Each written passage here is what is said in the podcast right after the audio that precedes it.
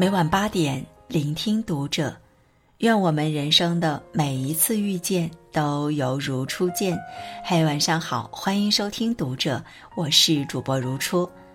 那如初今晚要和你分享到的文章题目叫做《能花钱解决的事，千万别用人情》。许昭木《菜根谭》中说：“世事亏乃福，人情淡始长。”生活中求熟人行个方便，给对方留点好处，有亏有欠，有来有回，是经营人情的方式。然而，便宜占得多了，又不能给予适当的回馈，只会毁掉这段关系，耗尽所有人情。双方共同付出，关系才能持久；筹码尽量对等，感情才能稳定。人情很贵，能用钱解决的事，尽量别麻烦关系。作家冯仑在《野蛮生长》中讲到一个故事：主人公开车闯了红灯，被交警拦住。他仔细一看，交警是位熟人，便立刻跟对方打招呼：“兄弟，你怎么在这儿？”对方朝他摆摆手，免了他的五十元罚款，直接放他通行。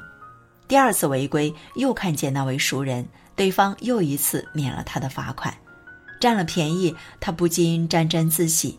不过接连麻烦人家两次，还是有些过意不去。于是他请交警吃了顿饭，席间他随口问道：“弟妹做什么工作的？”交警愁眉苦脸地说：“妻子赋闲在家，要不帮忙给他介绍份工作吧。”交警妻子学历低，也没有其他技能，但他毕竟欠了人情，只好答应下来。他在公司为他安排了职位，每个月支付两千元工资。过了三个月，交警打来电话，让他在公司照顾下自己的妻子，别让同事们欺负他。仗着自己有关系，交警妻子不仅工作敷衍，还在公司里飞扬跋扈，得罪了不少同事。他再三权衡之后，打算辞退了他，每月工资照开。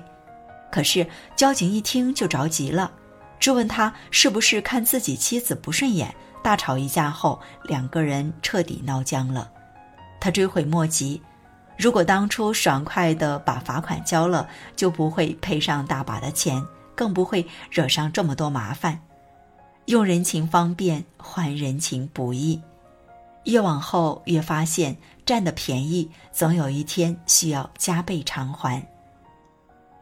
电影《致命人脉》里有句话说：“人情是开路的利剑，也是自负的茧。”很多时候，面对熟人，有些话反而不容易说出口，最终只会是搞砸了事情，疏远了关系，得不偿失。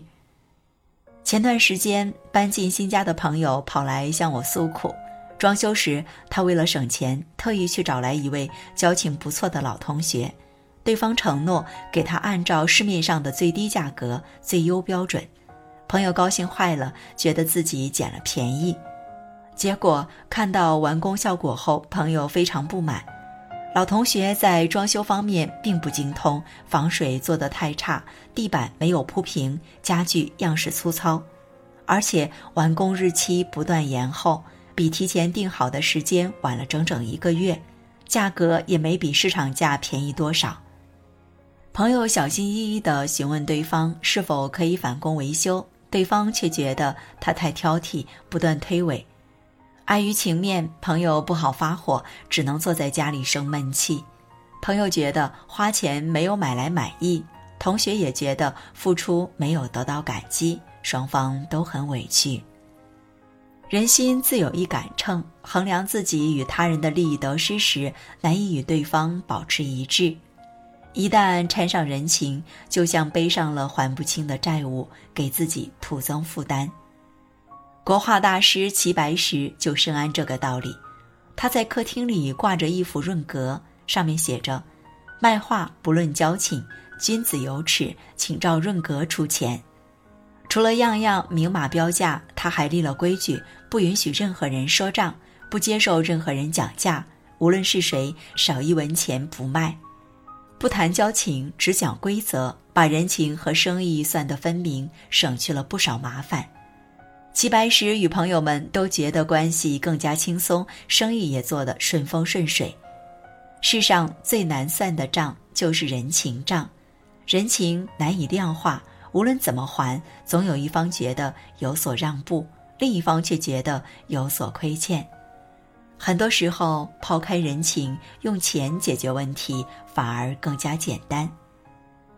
有句话说：“所有关系本质上都是价值交换。”没有价值交换就没有关系，一味索取从不回馈，失掉的不仅仅是礼节，还会伤了人心，再深的交情也会土崩瓦解。综艺《奇葩说》中，陈明讲过一段父亲的故事。陈明的父亲出身农村，勤恳努力，考上了好学校，成为一名警察，带着家人从农村搬到了城市。看到父亲过得越来越好，老家的亲戚们纷纷找上门来，拜托他处理各种麻烦事。有人让他安排工作，有人让他帮忙办户口，还有人让他介绍对象。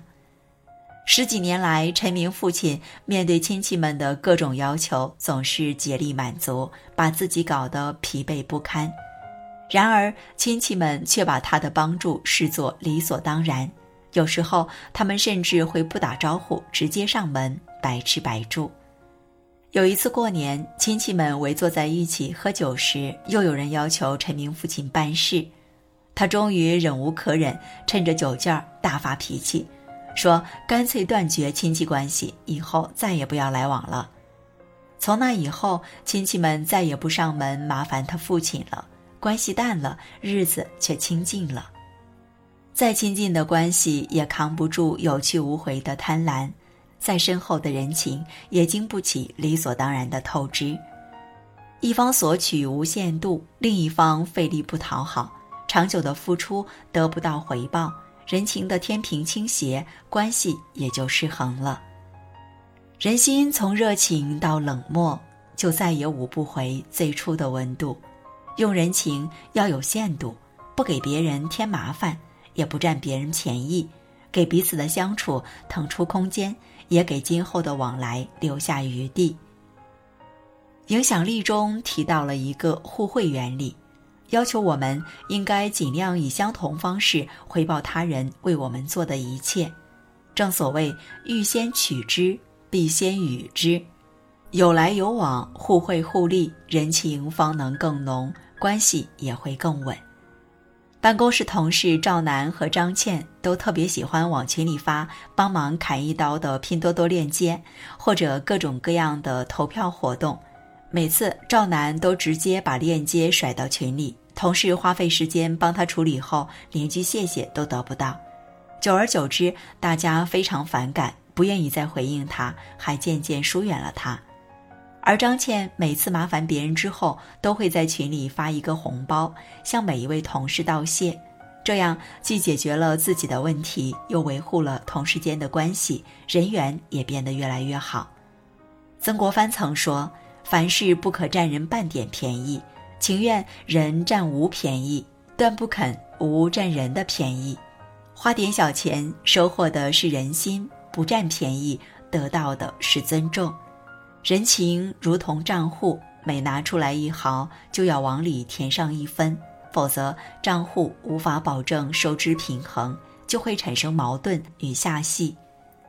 作家谢可慧讲过一个故事：一位公司老板委托朋友做市场调研，朋友把数据发过去后，他立刻让财务打款，朋友再三拒绝，他们是多年好友，就当是免费给老板帮个忙。